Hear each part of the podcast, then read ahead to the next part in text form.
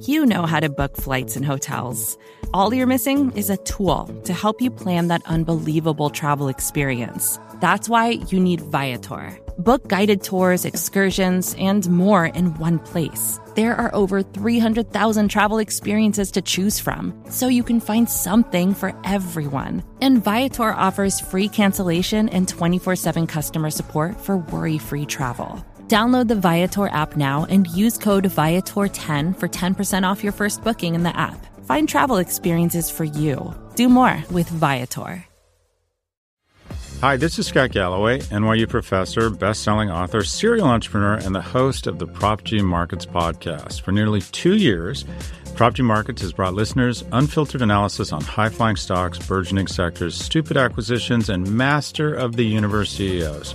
Starting May 20th, Prop G Markets is launching a new feed with two episodes per week. What a thrill! The good news? I know how to get you rich. The answer? It's on Prop G Markets. Don't miss out. Listen and subscribe to Prop G Markets wherever you get your podcasts. You're listening to the Vox Media Podcast Network. Damon Martin, MMAfighting.com, and since his retirement, I haven't had a chance to catch up with this guy.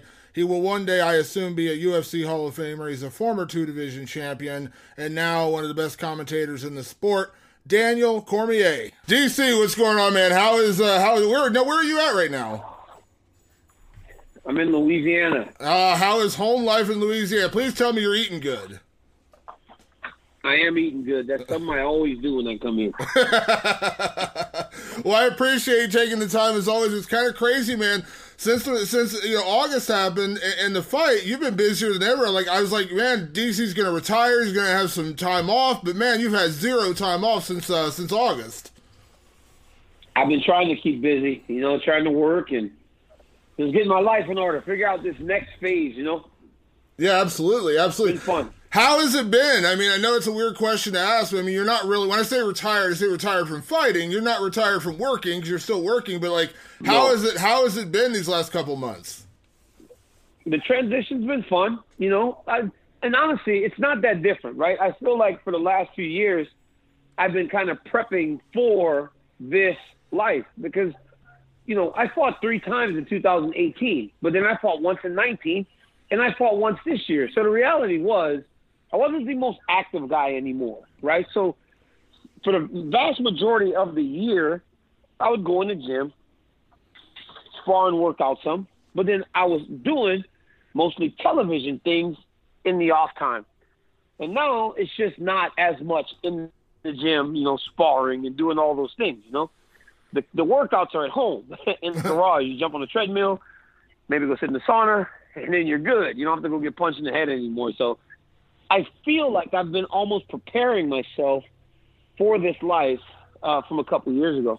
Yeah, I'm not. I'm not going to rehash because I know we haven't had a chance to catch up since the fight. I'm not going to rehash the fight and everything. I watch your podcast. I listen to your podcast, so I know you know everything's out there. But when it's all said and done, we know the story, and we had this conversation many times before August, which was why are you going to be the guy to walk away and actually stay gone because so many guys can't. I mean, Michael Bisping might be one. I think he might be one of the only guys I think is actually going to stay retired. But you know, George St. Pierre, he's flirted with it constantly. I mean, we'll talk about Habib recently. When when Habib retired, I was like, man, this is one that's going to stick. Then three days later, it's not going to stick. So like. How, how have you, Yeah. like, you, you, you uh, right away you pulled out, you know, you did the USADA thing, like you made it final, like it was, it was that. And, and, and again, I expected it, but it is surprising just because we know so many guys just can't walk away from the sport. so for me it was this right it, for me it was um i'm so comfortable with this decision that this is what i want to be and i want to allow for every division in the company i work for to be able to just kind of go forward and it's hard to do that when you're kind of just hanging around with the possibility that you might fight again or, don't don't don't get too far away from what i want and, and I gotta be honest, Damon. Like when Jan Blachowicz and those guys all were going, oh, Jan is like, hey, you want to disrespect me? Get off the couch and come fight me. And I think to myself, huh, maybe I'll go fight Jan Blachowicz. You know, like I'll go fight him and you know get this done, and then I can walk away. That lasted about 15 minutes, and then I completely understood that I was really done. Hold on one second, please. Yeah, no problem. I'm sorry, Damon. It was not important. no problem. No problem. important. So yeah, so I mean, it- obviously, it sounds like you at that moment, 15 minutes into it, you're pretty resolute in your decision. Oh yeah. So Jan, yeah, well because so Jan says that, and I'm like, you know what? Maybe I will go fight him, and you know, I, I, you know, obviously every great fighter feels they can win, and I was like, maybe I'll go fight Jan Blachowicz because there seems to be a path for that, right? Like I didn't, I when I left 205, I just kind of left, right? Like I, I vacated the title, um, and now you know that this new champion's there with n- not many big name fights on the horizon. Now he does, not that he has Izzy, but at the time he didn't. Right? It was going to be either Glover Teixeira or or uh, Thiago Santos. Well, it, it's a little bit, you know, when you're looking at a a Jan versus Glover or Thiago, that's a great fight. But if you're looking at a Jan versus DC, uh, what's his name? Blachowicz, yeah, Jan Blachowicz versus DC, that's a bigger fight, right? It's like, oh my goodness, you know, this could this could be uh, uh, an opportunity. And I thought about that for like 15 minutes, and I was like, you know what, nah, I'm good. I'm good. Thought of going all the way down to 205 and all this other stuff. Yeah, I think I'm fine. yeah, yeah. And that was it. Yeah, I know. You know, at the end of the of the fights with with Stipe, things got a little bit more chippy. You know, a little chippier between you guys. And as you told mm-hmm. me before the fight, you said you kind of expect that when you compete with the guy three times, it's going to be a little chippy. It's going to happen. But when it's all said and done, do you walk away from that trilogy with a lot of respect for Stipe? Because I know he, I know he spoke praises about you afterwards. And I know there was really nothing personal there. It was just a, a rivalry in terms of competition. But like when it's all said and done, like do you walk away with a lot of respect for a guy like Stipe, knowing that was the last guy you fought? I, I always did respect him, right? I never didn't respect him. Um, I never didn't respect Stipe. Uh, after the fights, yes, there's much more respect in, in, in that regard that he fought so well. He fought tough. He did a good job of, of winning the fights. Um, so yeah, there, there's there's even more respect than I had prior. But I've always respected him. I never didn't, you know, and I think that's one thing that uh, people need to understand in regards to that rivalry. And I believe also that's what made the rivalry so fun and special to me was that we could be what we were to each other and still not uh have to have like I hate this guy because I never really did. You know, it was always kind of it was always kind of like built on competition, and that was uh obviously I'm a competitive guy, and, and I wanted to win the fights, but you know ultimately uh he he he won two of the three. Yeah. What do you make of the state of the heavyweight division right now? Looks like we're going to see Stipe and Francis too sometime early next year here in March. Sounds like what's going to be. Uh, you're a guy who obviously battles Stipe. I mean, do you feel like Stipe is going to be a guy who can continue to reign as champion, or do you feel like there's a chance Francis, you know, gets it done the second time around? You know, honestly, I, I was thinking to myself, it's a matter of time. You know, like it's the time. Like how long is Stipe going to allow himself to uh, allow yourself to recover from the fight that we were in, him and I? Because when he fought me the first time, he fought Francis um, a couple months ago, a month, four months prior, five months prior, and I punched him, and then uh, and he just kind of fell. But I feel like in the second two fights, I hit him even harder than I did in the first one, and he was able to withstand those punches. But I think it was a lot of the build up or the damage taken in those fights with Ngannou. And then him and I took a lot of damage also. So if he doesn't um, take some time to let that chin refresh and recover, uh, I thought that Francis could win the fight. Yeah, it's an Now interesting. that he's, he's not, not, but now that he's out, now that he's out for a little bit, and kind of seems to be letting his, uh, letting his, uh, his body, uh, recover. That's, uh, I think that he'll be, I think he'll be fine now. Yeah. honestly. Yeah, Stipe is 38 too. I mean, obviously he's not, you know, a, a young man. I know heavyweights Well, that's why I typically. was, and that's why I was so, that's why I was so open to be fighting with him all those times. I wasn't fighting some 27 year old kid at 41, you know. yeah, I was fighting a 38 or 39 year old guy. Yeah, absolutely. And, and, to that point, I mean, you look at Stipe, you look at Francis, and then maybe Jon Jones. I mean, at that point, if he could do mm-hmm. if he could do Daniel Cormier, Francis, and Jon Jones, at that point, I'm telling Stipe, walk away right now, be done with it, because you're not going to get any better than that. Yeah, well, that's those, those are the best fights out there, right? And big ones, big ones. You know, so. Uh, you know, those those are big those are big fights. You know, if he gets to fight me and then gets to fight uh, he gets to fight me, and then he gets to fight Francis, gets to fight Jones after. I mean, that just will solidify him as not only the greatest heavyweight of all time, but one of the greatest fighters of all time. Those are massive, massive fights, especially if he can win those fights. Yeah, absolutely. Let me. I was going to wait till later ask you about this, but you know, because and again, I, you know, I listen to your podcast. So I know you kind of comment on this week to week, but you know, the craziness of this sport. Literally, things change day by day. It seems like you know, Jon Jones announced, "I'm going to heavyweight. I'm gaining weight to go to heavyweight." Now you got Israel Adesanya going to light heavyweight fighting Jan Blachowicz. If he beats Jan Blachowicz, I mean, come on. There's no chance they're not going to do the, the Izzy Jon Jones fight. And I talked to Curtis Blaydes about mm-hmm. two weeks ago, and Curtis told me, he's like, I'm not sold Jon's coming to heavyweight. I'm just not sold he's going to do it. He's talked about it forever. I feel like there's going to be uh, some situation come up where he's going to want to go back to light heavyweight. As we stand right now, and again, things seem to change daily. Is Jon Jones going to fight a heavyweight, or do you feel like maybe he's going to wait for this Izzy Jan Blachowicz thing to play out?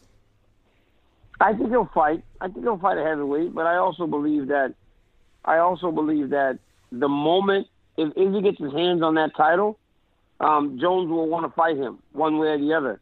Now, one thing that uh, one thing that um, one thing that Israel is saying is how about maybe Jones becomes a three division champion and then I go and beat him. you know what I'm saying? Like this was this was this is where things get interesting, right? Because now, uh, now Izzy starts to look at maybe trying to become a three division champion, which just seems like such an absurd thing to even mention um, out loud. Yeah, yeah. And you never know. And like I said, I hate to look past Jan Blachowicz. I mean, a lot of people look past him and Dominic no, Reyes thinking. It, it's so sad it's so sad though because Jan has worked so hard to put himself in the position that he's in. But the reality is, I feel like people are acting that way because they've seen him lose fights uh, before. But I think it would be a massive, massive mistake um, if people look past uh, Jan Blachowicz. I mean, he's a champion for a reason. And he is the type of guy that has shown that if you never give up on yourself, you continue to believe, and you continue to do the things you're supposed to do, you're gonna win. Uh, you go. You can become a world champion. Yeah, absolutely, absolutely. Uh, DC, let me switch gears. We talked about retirement. I mentioned your your good friend and teammate Khabib Nurmagomedov, greatest lightweight of all time. I don't think there. We talked about the goat debate and everything. I don't think there's any question at this point where Habib stands in the history of the lightweight division at the very least announced his retirement. I thought, man, th- this is a guy who's going to walk away. He's going to be done. He made a promise to his mom. I get it. His dad, very tragic, of course. We all know how close he was with him. And then a few days later, Dana says, we talked, and he's pretty confident, you know, Habib is going to come back and try to go for 30 and 0. Now, I'm not going to ask you to divulge your personal relationship with, uh, with Khabib because I'm sure you've had those conversations with him. But in your own head, like, were you surprised or were you excited now that you know that there's a pretty good chance it looks like he's going to be going for 30 and 0? Um, no, I wasn't surprised. I, you know, I think that when we look at, at these things and Dana as a promoter and the head of the UFC, that's what he's supposed to do. He's supposed to be hopeful that he gets another Khabib Nurmagomedov fight. Why wouldn't he? And I think that's where we are today. I don't know for certain that Khabib is going to fight. I don't know if he's not going to fight. Like I said, I try to keep our relationship friendship. I don't want to always be talking to him asking things about his career because he's a star, right? So, um, but but if you're Dana White, I think he's playing exactly as he needs to, and um, I don't know where Habib is personally, but if you ask me, still, I mean, I know this guy is a man of his word, so I, I don't know. I don't know what he's gonna do. Yeah.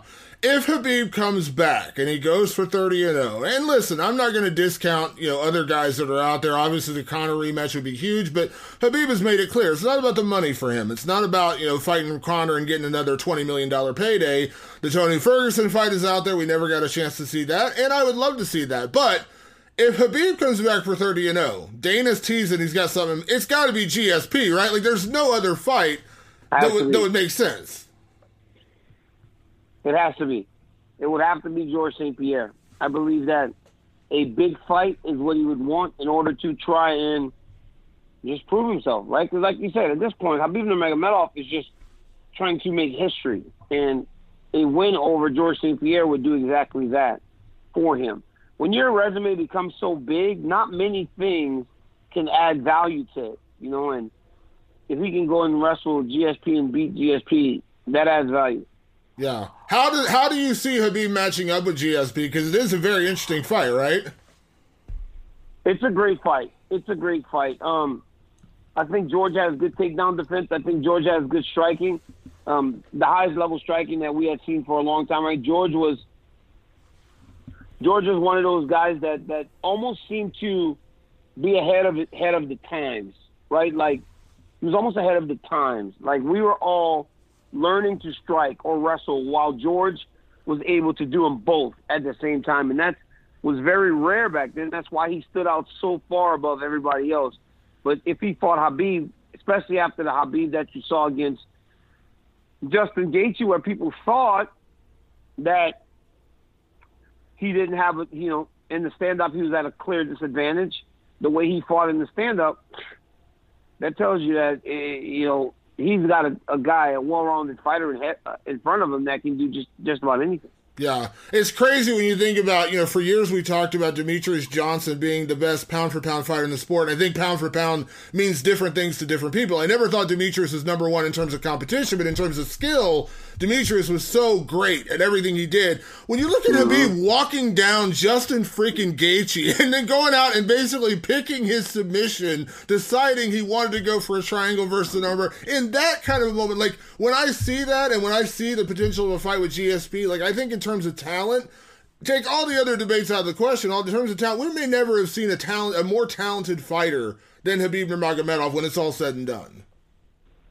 No, man, he's so talented. You know, I think when you start talking about guys with pure talent, you know, you think about him and you think about Jones. Um, those guys are just so so naturally gifted. Um, but I, I think it's just that iron will to to be successful and win that truly drives Habib Nurmagomedov to be who he is. So um, all those things are are, are are are exactly true. You know, I don't know and we've seen many people to have the natural ability that Habib has. But also, it doesn't just take natural ability; it takes natural ability and also an ability to train and prepare for those types of competitions. Yeah. And we've had that debate ever since the fight ended, the whole pound for pound versus GOAT status. And I, am a big believer in mm-hmm. Khabib is number one pound for pound right now. I don't think that's a question. I think what he's done, especially in his last few fights, puts him there. Now, GOAT, I still have Jones. I think what Jon Jones has done during his career, you know, and I don't even, I'm not talking about the title defense. I just think when the entire resume, I think it's better. But if Habib comes back and beats George St. Pierre, who in my opinion is the other guy in that, you know, three part conversation of Khabib, Jones, and GSP, the greatest ever, he beats one of the other ones, that ends the conversation for me. Now, I, again, I know you've already said you believe Habib is the but I mean, he beats GSP. That's to me, that's the end of the conversation. And again, Jones could go on and do great things as well. But for now, Khabib beats GSP, man. That's uh, that's pretty that's pretty monumental. Well, when you think about Jones and his resume, a lot of those big name guys are now behind him, right? So like Shogun and myself and Evans, all these Rampage, all these champions from the past that he beat it's all kind of behind him now. Um, and, and, you know, like I said, one of the most talented guys you'll ever meet. But again, uh, for me, you know, bad tests eliminates you from the conversation. I mean, I just cannot understand how that is so hard to comprehend in a sport where we're fighting each other. You know, in baseball, in baseball, bad tests eliminates you from being considered and being in the Hall of Fame, and you're hitting a ball you're hitting an, an object that has no feeling. in fighting, you're punching people, human beings, and you have bad tests. That eliminates you. It's just too dangerous. So I think when you start to think about the greatest of all times, for all the things and all the great victories, you know, you can't look at those. Me personally, being a guy, that those fights did really long term damage to my career. It's hard for me to say this guy's the greatest of all time when every time we fought, there was some sort of issue. Yeah. And that that that that for me, it like just kind of changes the conversation. So then it becomes DJ, uh, Khabib, and George St. Pierre. You know, and, and I think that's that's where you hit a baseball. The baseball is it has no feeling. You know, you're hitting it with a bat, and look at how they treat Barry Bonds and Mark McGwire and Sammy Sosa. Look at look at how they treat those guys in that sport because that sport has, um, you know, what's crazy about that too. You know what's crazy about the whole in baseball? They treat Barry Bonds and them like that, and it wasn't even illegal. That's There true. was no rule that said that those guys couldn't take steroids. And look at how they treat them. Look at how they treat them. Jones was having bad tests while we had USADA, and people still want to place him at the top of the all-time greatest list. That's crazy.